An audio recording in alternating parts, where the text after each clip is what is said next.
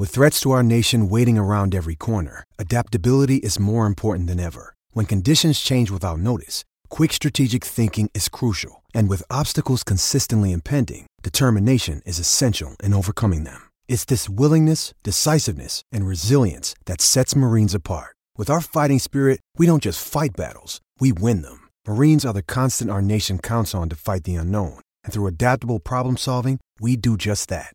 Learn more at marines.com.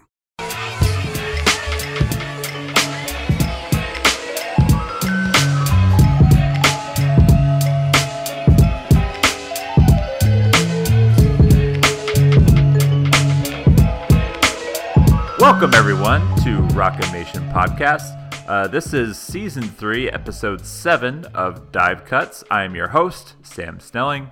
Uh, with me, as always, is uh, my good friend, uh, co host. He is uh, a big, big Marcitas Leach fan, Matthew J. Harris. Matt, how are you?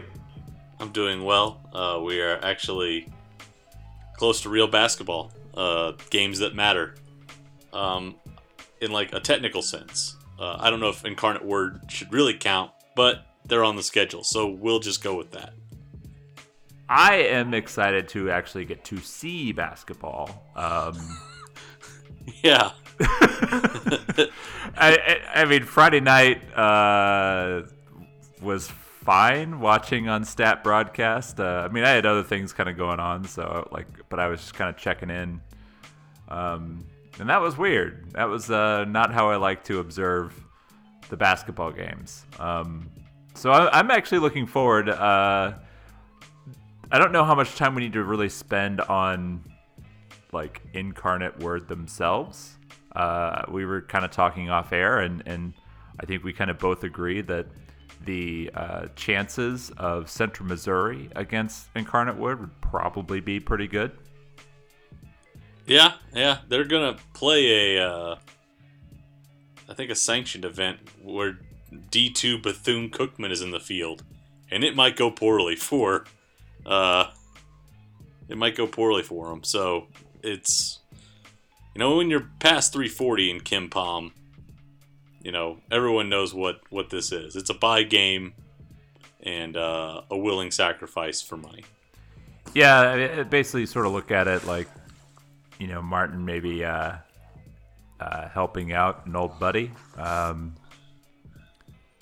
the uh, the coach at Incarnate Word is a, a former Purdue Boilermaker. Uh, he was a player when Cuonzo was an assistant, um, so they know each other, and it sort of feels like there's a, a little bit of a theme uh, with with Missouri is scheduling at least one uh, former Boilermaker, and it he's sort of checked that box off this year with with Coach Cunningham and, and the Incarnate Word. What's their mascot? The Cardinals.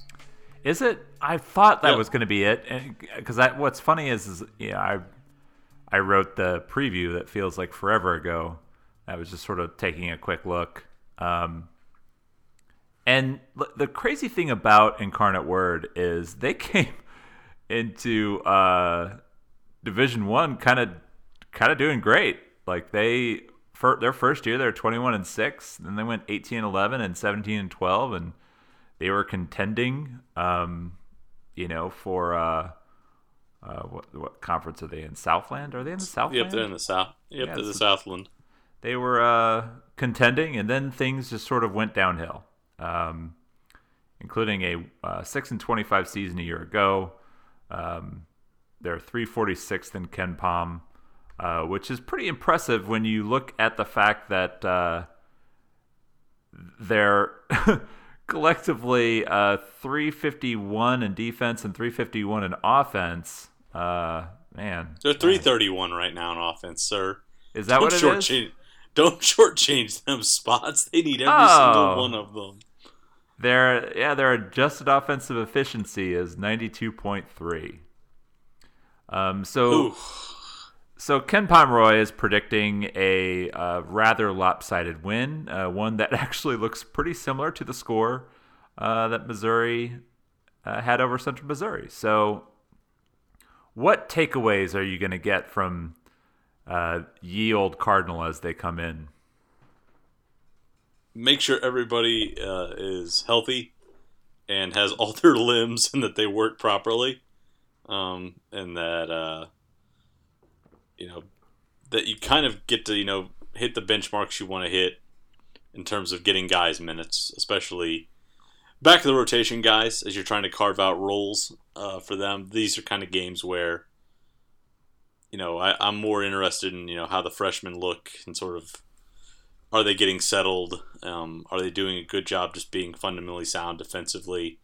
You know, are they doing a good job getting their feet wet? You know, there's there's really not a lot that you're trying to take away from this. You know, even schematically, because you're going to keep things pretty bland. I think you might try some different things with different guys on the floor, but I really don't think you're going to you know get too adventurous here. This is really just another you know dress rehearsal.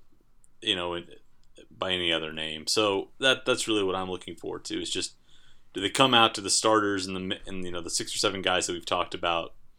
Do they make quick work of this team, or do they get into a position where Cuonzo can really start tinkering? And when that happens, how quickly do fans freak out when there are you know scoring droughts or turnovers? when unfamiliar groups are playing together. You know, yeah. that that's really what you're looking for here is fast start, get into your bench, um, give yourself a cushion so there's some so there so you can make some mistakes, so you can try some different things. That's really kind of the global thing I look at. Yeah, if they go in like a five minute scoring drought, and you know the uh, the guys on the floor like you know like Pinson and Rio and uh, and Kobe and Tray and like Mitchell Smith, like maybe don't freak out. Um, like if if that happens with like Mark and Dru Smith and you know Tilmon and Pickett and Watson, those guys, and you might be a little concerned. Uh, but overall, like this is this is a exhibition game number two that counts um, in the win column. So at least there's that. At least it's going to count in the win column. Um, you got a score prediction? I don't really want to waste much time talking about these guys. I think it's you know I think it'll settle into the mid twenties, whatever the margin is. You know, I don't I don't think Martin's the kind of guy who's going to you know keep the starters in for an extended period more than he needs to. You know, I don't get the sense that you know if it gets into the 30s or 40s, maybe it's because they're just shooting the lights out and it's a good night. You know where three pointers are dropping at right. a little bit higher clip than they normally do. But I think if you know, I'd like to see him get into the low 70s again for possessions. Like to see him maybe get to the 80 point marker again, because then you're at, you know, a little bit north of 1.1 points per possession at that point. You know, keep the margin at about 25. If it, if they do what they did against, you know, Central Missouri, but just a little bit more consistent in terms of the scoring runs throughout the game, then I think I'm fine. That's really what I'm looking forward to is tempo up a little bit? Is the efficiency more consistent? And do they get out healthy?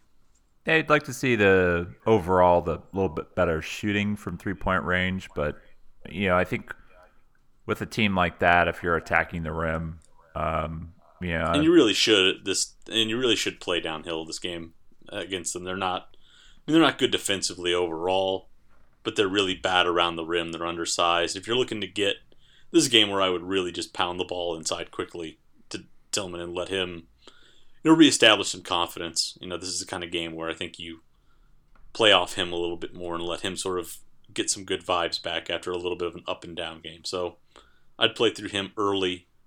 If shots are dropping, then maybe you kind of shift the focus outside. But I want to get downhill and get to the rim pretty early and just establish that identity.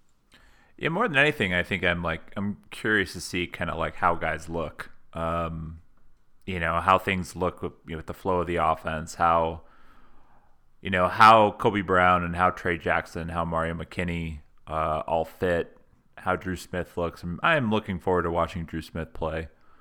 Um, you know, and, and just to kind of see Mark Smith, uh, you know, back and, and healthy and on the floor again, I think is is going to be good. Um, so they'll they'll win. I, I'm I'm Missouri put up 80 against Central Missouri and didn't shoot the ball well uh, from deep. So I'll say they they improve slightly um, and get up in like the the high 80s. I'm going to say they hit 88 miles an hour. Um, and uh, Yeah, we'll say 88 to to you know 58. How's that? Yeah, that works. But plausible. game number two in the week uh, should at least more prepare them for what they're going to face the following week when they, they go on the road to Xavier with Northern Kentucky. Uh, the Norse, right? That's who. Yep. That's who it is. You're, you're defending Horizon League champion, tournament champions, NCAA tournament team a year ago. Uh, they hired a new coach because uh, John Brannen took the job at Cincinnati, which Mick Cronin vacated to take the job at UCLA. Uh, they hired Darrin Horn, who uh, longtime SEC basketball fans will remember was the head coach at South Carolina and had a bit of a disastrous run there. But uh, you think that's a good hire, and I agree with you. Um, I think we were kind of talking about this before we came on. I tend to think that if you ranked like how difficult it is to win at every school in the SEC, like South Carolina would probably be last. Like I think it is more difficult to win there than it is at Ole Miss or Mississippi State or Vanderbilt. Um, I just think it's that's a really really tough job, and uh, and for some reason Darrin Horn thought he could do it after a pretty good run at Western Kentucky, and he failed. Yeah, and I think he did. Know, if you're also an SC basketball fan, you probably recognize him from being on TV broadcasts. Uh, he did TV broadcasting for three years, then landed on Shaka Smart staff, and then did four years uh, in Austin. So he's, I, I think he sort of did, you know, what a lot of coaches don't do, which is he sort of took three years to go around, watch a lot of different, you know, systems, watch a lot of different programs, and then went and worked for a guy who had a very defined style and, and system and I think was able that was outside of what Horn used to do at Western Kentucky. So I think he's sort of in a position now where he's learned some lessons. He's you know seen some diverse styles and he can sort of bring that to bear here. Um, and I I just look at Northern Kentucky and it's an interesting job. You know, it sits just across the river, coincidentally enough, from Cincinnati, uh, in kind of the suburban side of, of the Kentucky border there in Highland Heights. Uh, so you can dip a little bit into Ohio. You can get up into Indiana a little bit, and you can also kind of work back toward Louisville. And uh, Darrin Horn is also a Western Kentucky alum, so he kind of knows the coaches in this state. So he's got a nice little kind of recruiting niche to work, and the Horizon League kind of works that upper Rust Belt part of the Midwest, and so you can get into Michigan if you need to. You can get into Northeast Ohio. So it's just, I think it's a nice little job for him to sort of you know dip his toe back into the water, and he gets a pretty good roster. Um, they lose the Conference Player of the Year off their roster in the Horizon League. Uh, I believe McDonald is his last name. I pull up my notes right now. They I just make hey, I just want to make sure that I'm being fully here. Drew, all So, yeah, they the lose Drew- here, guys. Yeah, but they lose Drew McDonald, um, who is uh, uh, probably the best player in their short history. But they bring back four of their starters, um, three of whom are probably pretty solid offensive guys. Uh, Trevon, Wa- Trevon Faulkner is a six four guard who's apparently a really good defensive stopper for him. But they've got some nice pieces to play with there. Um, depth is going to be a problem. They don't really have a bench right now. And That's probably what's going to be their undoing when they come into Columbia. But a nice step up is what I'm getting at here. You know, they got a, an experienced coach who's used to working at this kind of program. They've got some guys who I don't think are going to be phased by coming into a building like Mizzou Arena. They've been in an NCAA tournament game, and I think that they're going to understand, you know, what challenge is there. It just may be a question of do they ha- do they have enough kind of you know backline pieces to you know make this competitive. So uh, that that's what I'm interested to see is how does Missouri sort of handle you know a team that's got some guys who have experienced some success and a coach who's sort of well acclimated to this environment. So I, I think that's going to be a really really nice sort of step up before they take a true road trip to Xavier. Uh, I will actually speak uh, highly of uh, the fans of Northern Kentucky, uh, or at least those that I have encountered. Um, not only because uh, of our uh, our our friend from uh, Fort Wayne, um, but uh, Jordan Guy's dad uh, is a uh, NKU fan. I believe Jordan's sister went there, if uh, Yep. memory serves us off the top of my head. That's pretty good, right? Off the top of my head. Yeah, that's Um, pretty good. but uh, not just him, but I. So I wrote about Northern Kentucky in I think August as uh, the schedule came out, and I was like, well, what are we gonna do for the next two months? I don't know. I'll uh, I'll do a slow preview of every team and just sort of quickly talk about them. I made the mistake of not saying Highland Heights, but because I we do so much recruiting stuff that I typed Hamilton Heights, which is a prep school in Tennessee. Uh, and I got the like the most polite correction email from an NKU fan. he was just like so polite, uh, thanking me for writing about the Norse. Is and, Norse? Yeah, it's like, and he's just like, just one small correction. Uh, so of course I wrote him back. I'm like, oh, I just I totally had recruiting on the brain. I was thinking Hamilton Heights in Tennessee, and uh, I apologize. So I I went and corrected my post to accurately say that they are in Highland Heights, Kentucky, um, which you're right is is right across uh, the river from Cincinnati. So um, I'm looking forward to this game because I you know I do think that you know maybe they aren't deep. Um, but I really like. I got to watch them a little bit. I watched them a few times last year. They were Uh, fun. They were a fun group to watch. Yeah, and I, I really like watching Jalen Tate play basketball. Like he's just kind of a fun player. Um, trying to think of the, the Bigger- kid who's the the shooter. Uh, is it Sharp? Yeah, sharp. Um, I mean, they, And then they're gonna yeah, Tyler Sharp is a guy who can absolutely uh, fill it up. fill it up from deep, and uh, is unafraid to take those shots. He uh, he took 228 threes last year, which is is a, a fair amount. Um, so that yeah, they'll be a fun team, and I think it'll it'll pro- provide a challenge. I still think this is a game that you know Missouri sh- should be able to win, even if they don't play all that well. Um, mainly because, like we were kind of saying, their their depth isn't great. Um, but yeah, it, it should be a much more challenging game, and and this is the thing that I, I have sort of appreciated and and do appreciate about this uh, current schedule is is even like the the home games that people would kind of consider bye games, they're against pretty good teams. Uh, Northern Kentucky and Wofford uh, are are both you know consistent, um, you know mid majors, and even Charleston Southern's had some moments, and um, you know SIU it'd be good to play them. I mean, maybe Chicago State isn't great, but um, I like that he's uh, he's filling in the schedule with um, with good mid majors and teams that you know maybe you're still going to beat them because you're at home and you're you're a better team, uh, but they'll put up a fight and they're not going to come in afraid. Yeah, and I, I, the one thing I sort of like about Northern Kentucky is they're set aside the offensive stuff, but Jalen Tate's a six six point guard. He's long, you know, he's switchable. You know, Faulkner grades out well defensively. He's a six four, I think one ninety five wing. They've got uh, a combo forward in Dantes Wilson, who's 6'7", 210, who I think is going to be a who's a you know a veteran guy who is you know savvy and understands how to play, and he's going to be matched up against your freshman combo forwards.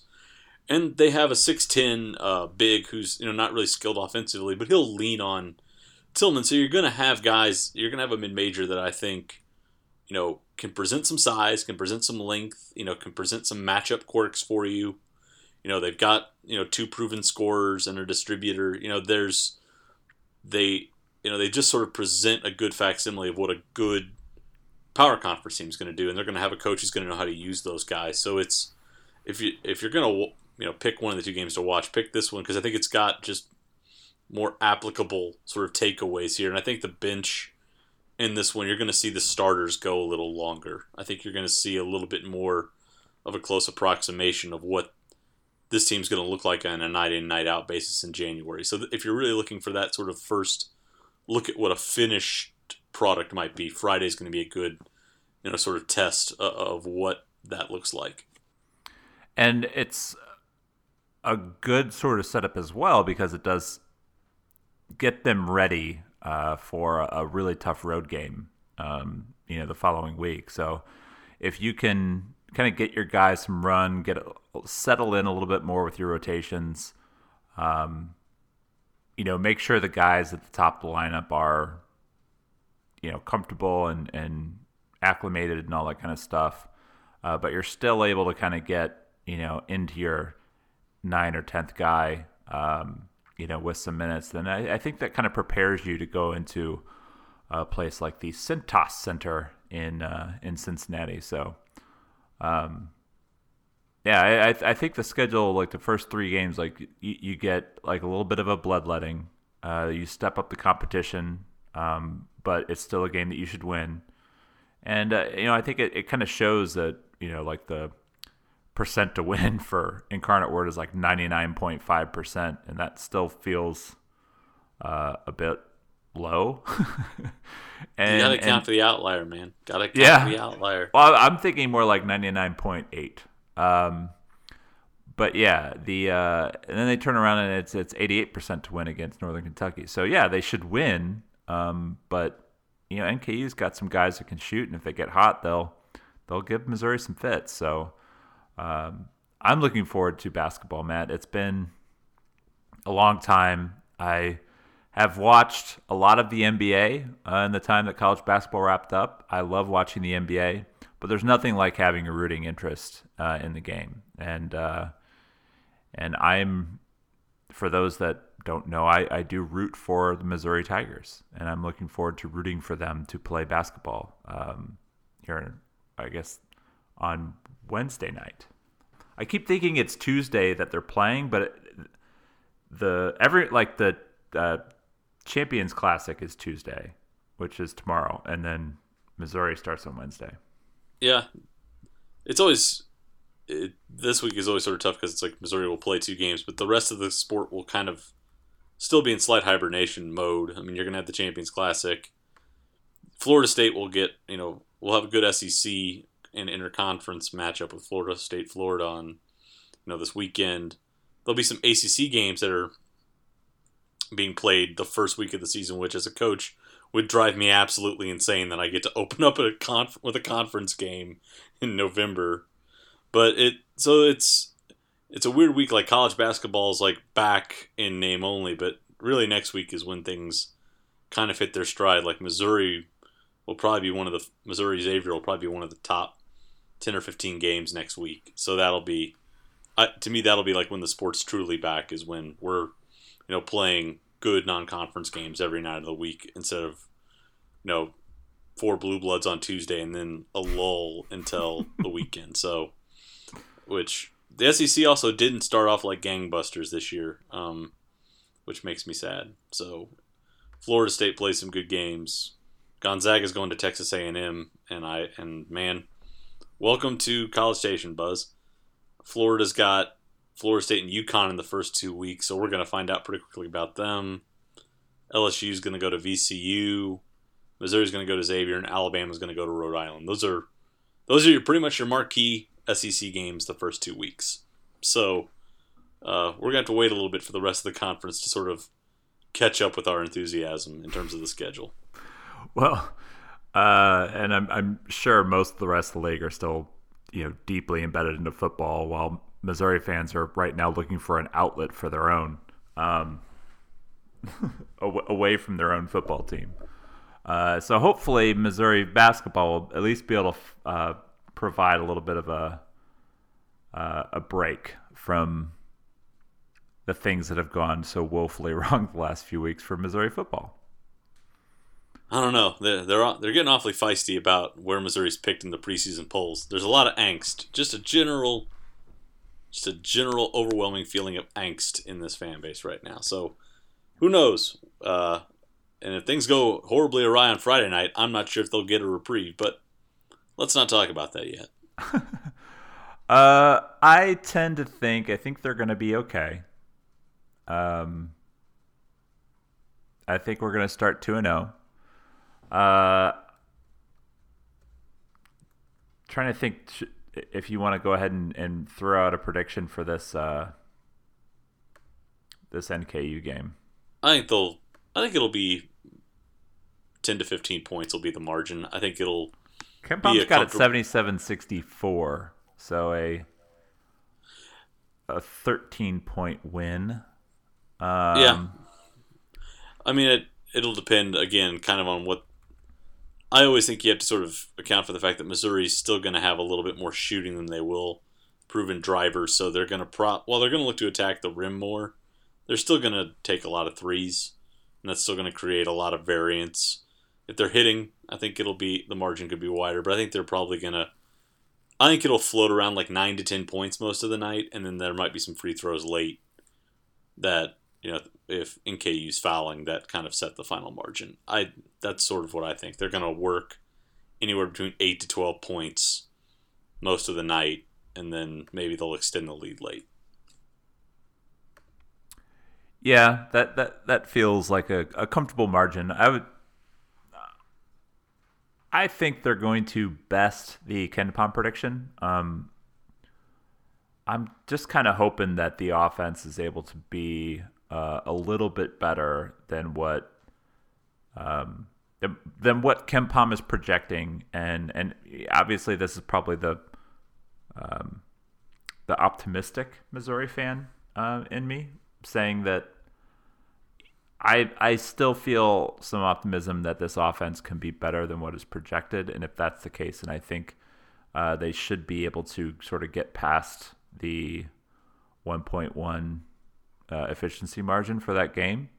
Um, and if they do that, that should put them close to the 80 point mark. And I think the defense is pretty good. So it wouldn't surprise me if this ended up being like 18 or 19. No, so I'm I'm gonna say uh, 16 is the no 17. I'll go 17. 17 point win. Yeah, and then they'll get a fun road trip to Xavier next week, and that'll that's to be a fun one. Just because Xavier got rolling down the stretch last year. KenPom loves them. You know, they've got Xavier's offense at 13th in adjusted efficiency, 39th in defensive efficiency, coming off a year where they were 102nd in defensive efficiency. I think the offense will be better, but I'm really curious how how much improved the defense is in Steele's second year. If it's if he can get it back to that sort of you know, a little bit reminiscent of the Mac era, then I think they'll be fine. But you know, it's still an open question there as to how that team looks defensively because they did not look great in Columbia last year. So no, no, good... and and it really like Missouri was able to take them out of pretty much everything they wanted to do, and that that was another sort of kind of part of that game that I think went a little overlooked. Um, I mean, Missouri was was really really good in that game uh, and they they beat. I mean, because Xavier wasn't wasn't bad. Uh, they kind of got hot down the stretch and uh, and earned their way into the NIT. Um, but Missouri, yeah, absolutely like dictated the the pace of the game. They dictated, uh, you know, the kind of like the so-called point of attack. And Jeremiah Tilmon, uh, people may not remember, but that was sort of like uh, as as well as we've maybe seen him play. I think yeah, he ended up with just pulled this up, uh, 23 points and 10 rebounds, uh, 71-56 in a in a 68 possession game. So like that's I mean Xavier had their opportunities that Missouri just kind of squeezed the life out of them. And the only thing they could get going was uh, Quentin Goodin made a few shots. That's about it. Yeah, that'll be an interesting one just because the Cintas Center really is a it's a phenomenal home court advantage for them. I've been to three or four games there, and it's it's not under it, it's probably one of the more underrated home courts. I think if you, you know, I think among Big East fans, it's known as a tough place to play, but it's it is it's a perfect facility for a school that size. It's about nine or ten thousand seats. One end is basically just a wall that sound bounces off of, and they put the student section against it and the band there and that's where your ben- that's where the visiting bench is. So it's just a wall of noise at that end, and the fans get there early. They're very loud, and they also have bars. They they've been serving alcohol there for a couple of years, for at least four or five years, and it's all heavy heavy IPAs with 6.5 ABV counts. So the fans get good and lubed up too. They are uh, they they're motivated. They have some propellant behind what they're doing in there. So it's just it's a really fun place to go watch a game.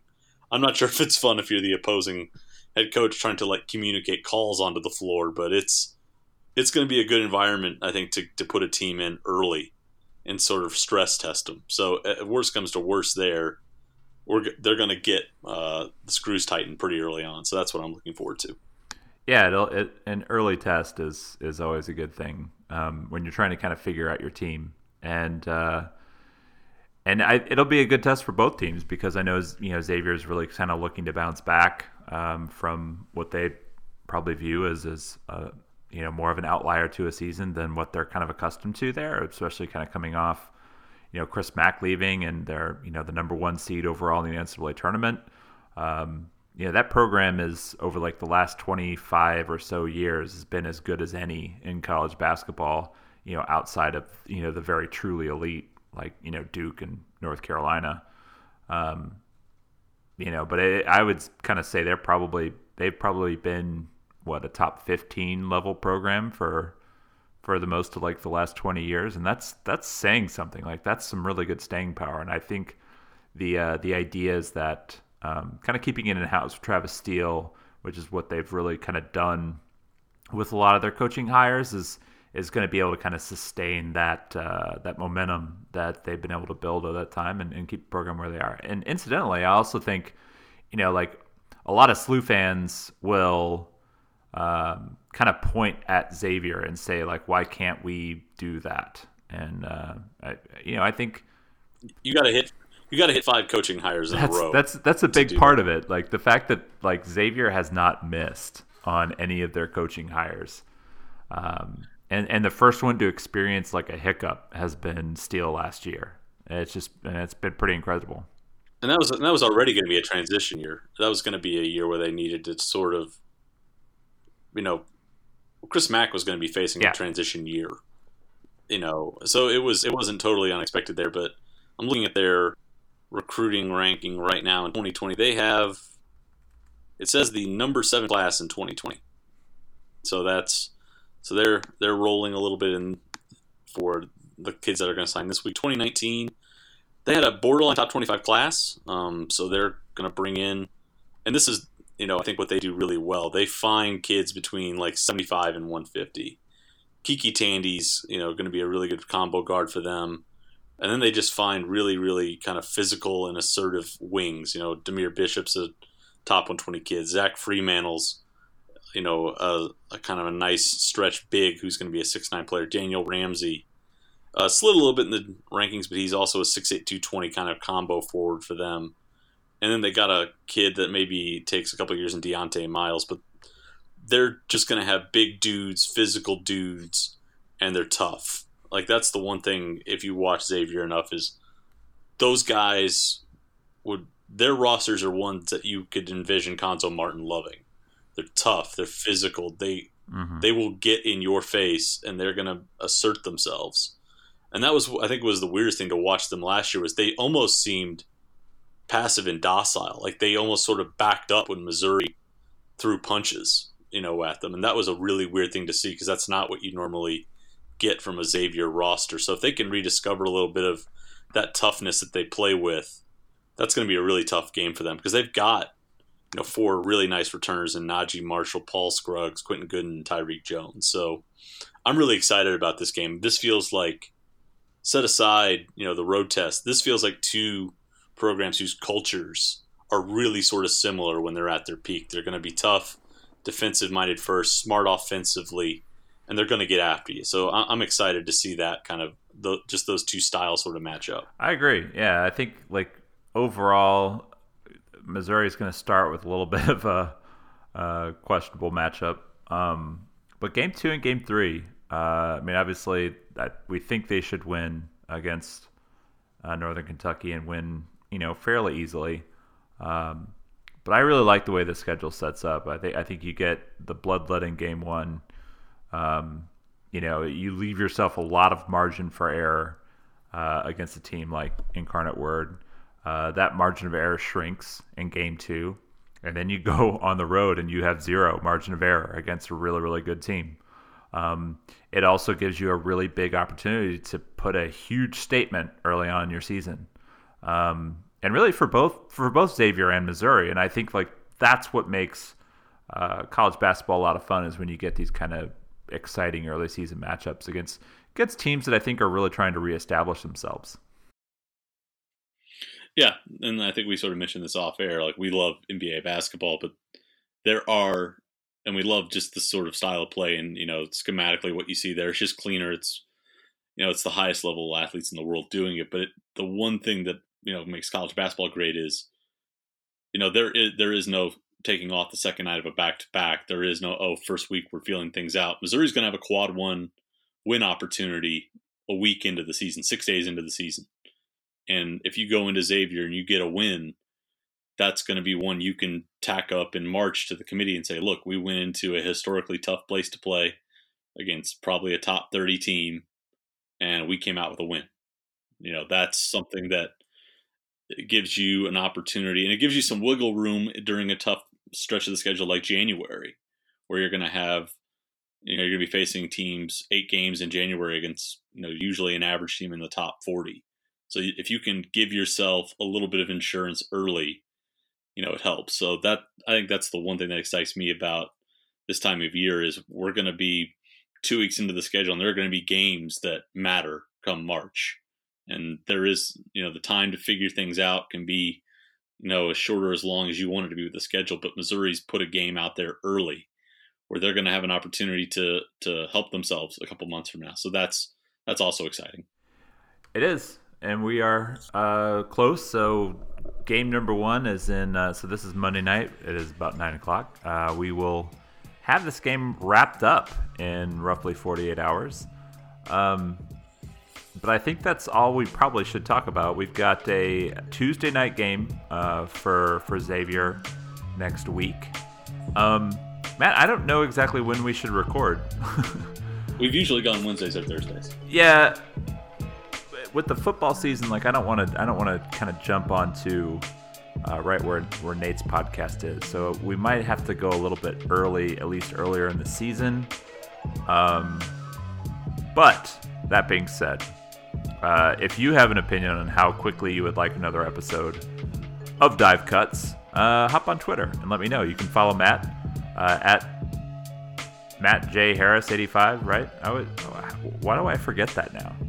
I don't know. I don't know. I was going to say you could just tell Mitch, annoy Mitch. Yeah. Send all your complaints to Mitch. Tweet tweet at Mitch. Um, but yeah, you can follow Matt. You can follow me on Twitter. We do tweet things from time to time. Uh, make sure you are subscribed. If you are subscribed, uh, go ahead and hop on the old review machine and leave us a five star review because Matt's ego is fragile and he needs the uh, the endorsements. Um, tell us what you like about the podcast, and uh, we will be back very soon, um, at some point early next week, with another episode of Dive Cuts. And until then,